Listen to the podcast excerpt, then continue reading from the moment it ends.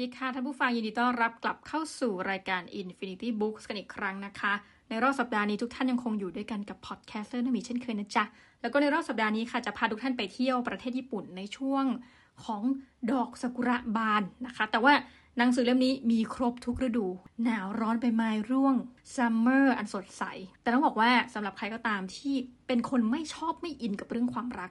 เราก็ trigger warning ละกันว่า หนังสือเล่มนี้มันจะทำให้ทุกท่านมีความรู้สึกว่าเหม็นความรักจังอะอะประมาณนั้นเลยทุกท่านนะคะ หน้าปกก็เป็นรูปซากุระแล้วนะคะ แบบบานฉ่ำคนเขียนหนังสือ เล่มนี้คือคุณอุยามะเคสุเกะนะคะ หนังสือเล่มนี้มีชื่อว่า เอ้ยเป็นครั้งแรกเนาะแนะนำคนเขียนก่อน ใบไม้ผลิที่ไม่มีเธอเป็นซากุระ แค่ชื่อก็จะเป็นลมนะคะแล้วก็แปลโดยคุณฉัดขวัญอดิสัย ซึ่งถ้าใครเป็นแฟนคลับอีกแล้วนะคะ ในกระบวนการแปลหนังสือคุณฉัดขวัญนนี่ เป็นอะไรที่แปลมาหลายเล่มแล้วนะคะ แล้วก็วงเล็บสนุกทุกเล่ม หนังสือเล่มนี้จัดพิมพ์โดยสำนักพิมพ์น้ำพุนะคะ ซึ่งเราเข้าใจว่าเป็นเครือเดียวกันกับของวีเลนเนาะหน้าปกก็มีตึกนะคะ เป็นฉากหลังมีซากุระตึมเลยที่บอกไว้นะแล้วมีท้องฟ้าและซากุระปลิวฟิวเขียนว่า นิยายรักที่จะทำให้คุณยิ้มได้ทั้งน้ำตาอืสู่ภาพยนตร์บน Netflix ซึ่งต้องบอกว่าเราไม่เคยดูภาพยนตร์เรื่องนี้นะดังนั้นขอรีวิวในฐานะคนอ่านอย่างเดียวอะหลังปกเขียนว่า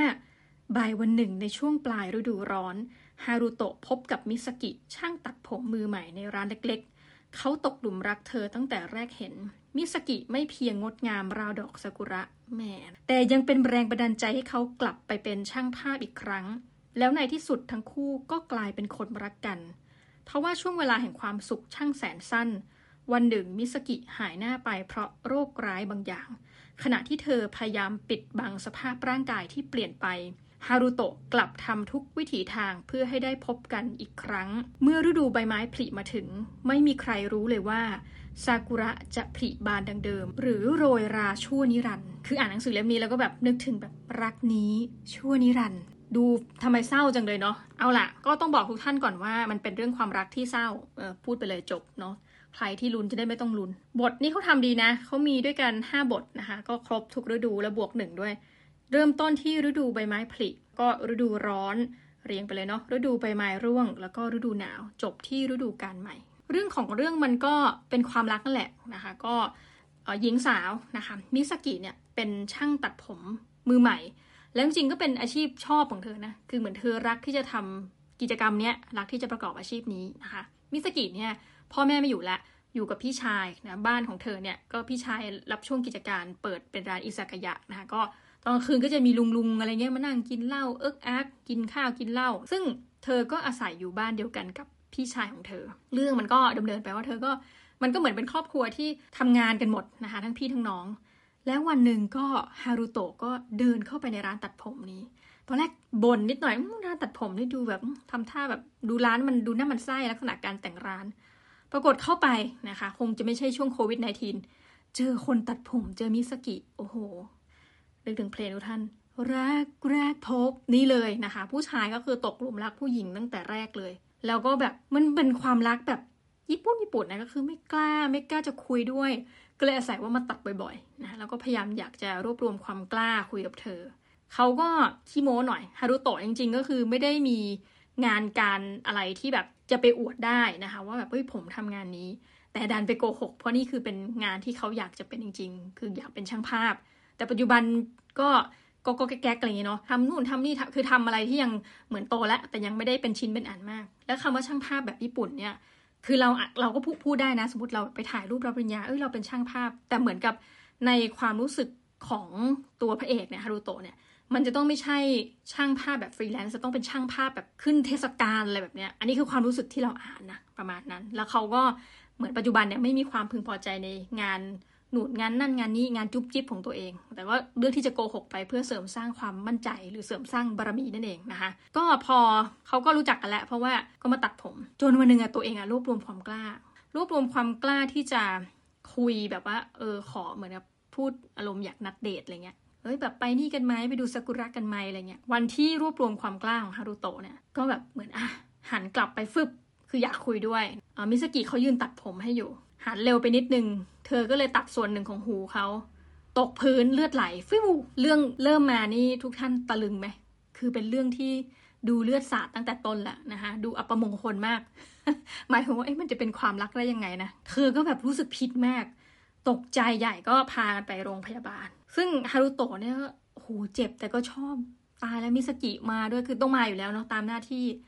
แล้วเหมือนในช่วงที่มิสกิก็ไม่รู้จะขอโทษยังไงเพราะเธอก็มือใหม่นะเธอก็กลัวถูกไล่ออกด้วยอะไรเงี้ยมันหลายกรณีเพราะเจ้าของร้านก็ว่าเธอเนาะสุดท้ายแล้วเนี่ยเหมือนผู้ชายคนนี้ก็เลยรวบรวมความกล้าจากความเจ็บปวดเรียกว่าขอแบบไปเดทได้ไหมครับแหมพาไปเที่ยวพาไปเที่ยวอะไรเงี้ยซึ่งผู้หญิงก็ไม่ชอบนะ ตอนแรก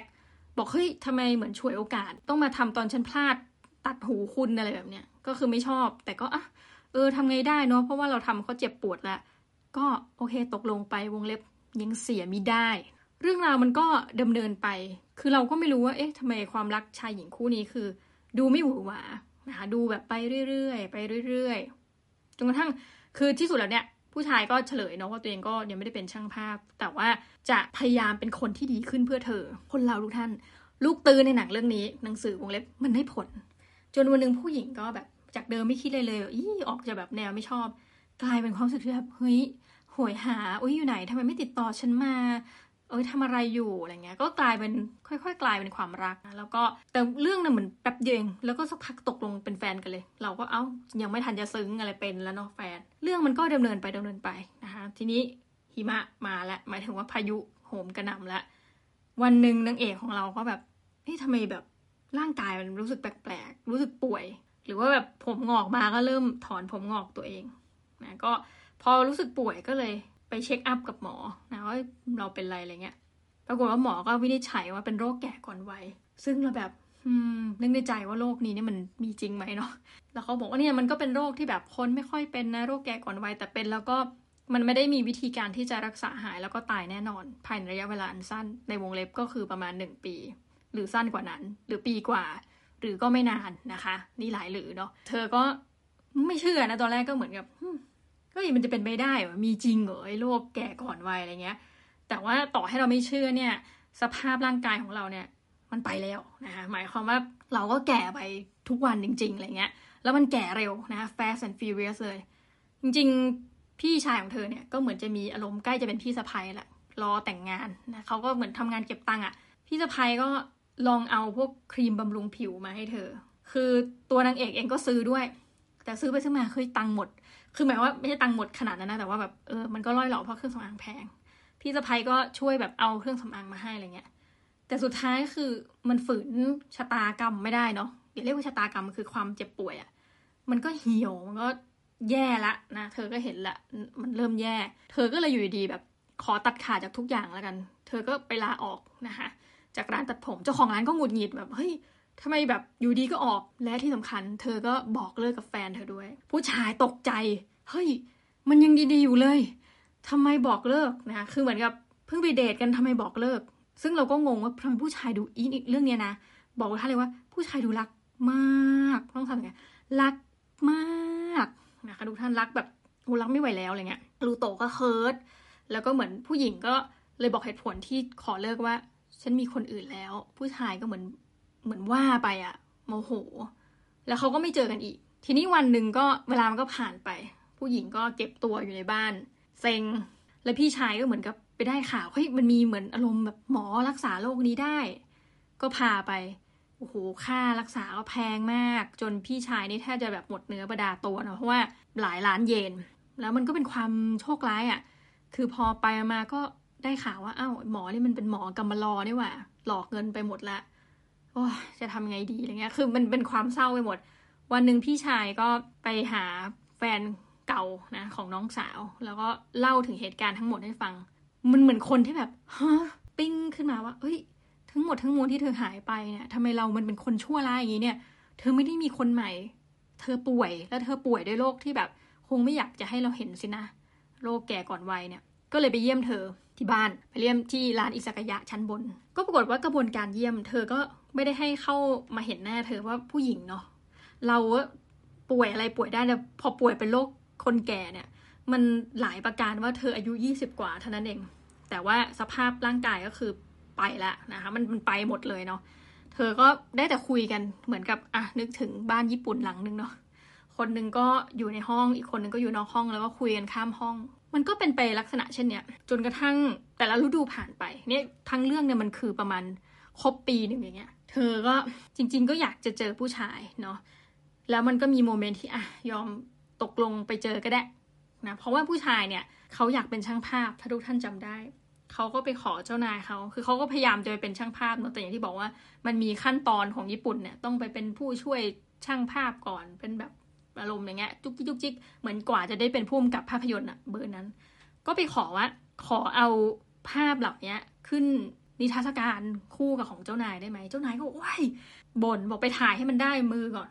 เขาก็ส่งรูปรถแรกไปเจ้านายบอกไม่ได้เรื่อง ตีกลับแล้วบอกว่าเฮ้ยรูปภาพเนี่ยมันไม่ใช่แบบถ่ายอะไรก็ได้เนี่ยมันถ่ายมาแล้วเนี่ยมันต้องแบบมันต้องมีอารมณ์ต้องถึงดูแล้วแบบ yes oh yes เลยอะไรเงี้ยเนาะเขาก็เลยเลือกที่จะไปถ่ายรูปในกิจกรรมที่ล้วนแต่เคยไปทำกับเธอตอนที่แบบเดทเธออะไรเงี้ยก็ไปถ่ายทั่วเลยเนาะแล้วในสุดก็ได้ตอบรับในการจัดนิทรรศการ โอ้โห ทุกท่าน พอเป็นหนังสือความรักเราเล่าเร็วเลยนะ เรื่องมันก็จะพีตรงที่ว่าผู้หญิงก็คืออายุมากแล้วนะ หมายถึงในร่างกายแบบบอดี้ตัวเองอายุมากแล้วตอบรับที่จะไปดูงาน ตอนจบหนึ่งอะเรื่องนี้ตอนจบเนี่ยมันไม่สวยแล้วตรงที่ผู้หญิงไงก็ต้องเสียชีวิตแน่นอนหนึ่งคำถามก็คือว่า จะได้เจอกันไหม เจอกันผู้ชายจะตกใจไหม และการเจอกันเขาบอกลาอย่างไรทิ้งไว้เท่านี้นะคะซึ้งหรือยัง เราเล่าเราไม่ซึ้งหรอกเพราะว่า มันต้องให้คนแบบมีความรักมาเล่าให้ฟังเนาะเอาละทุกท่านก็เรื่องราวนี้ก็ถือว่าสำหรับใครที่มีความรักเราบอกเลยถ้าอ่านแล้วคุณอิน หรือเพิ่งอกหักเออแต่ว่าโอเคก็ตั้งสติเนาะเพิ่งอกหักอ่านก็จะอินมากเหมือนกันนะคะ ก็ฝากไว้แล้วกันสำหรับคนที่สนใจเนาะสำหรับหนังสือเล่มนี้ ใบไม้ผลิที่ไม่มีเธอเป็นซากุระนะสำหรับวันนี้ก็ขอขอบคุณทุกท่านที่อยู่ฟังกันจนจบรายการมากๆนะจ๊ะ แล้วก็ขอลาทุกท่านไปก่อนนะคะ สวัสดีจ้า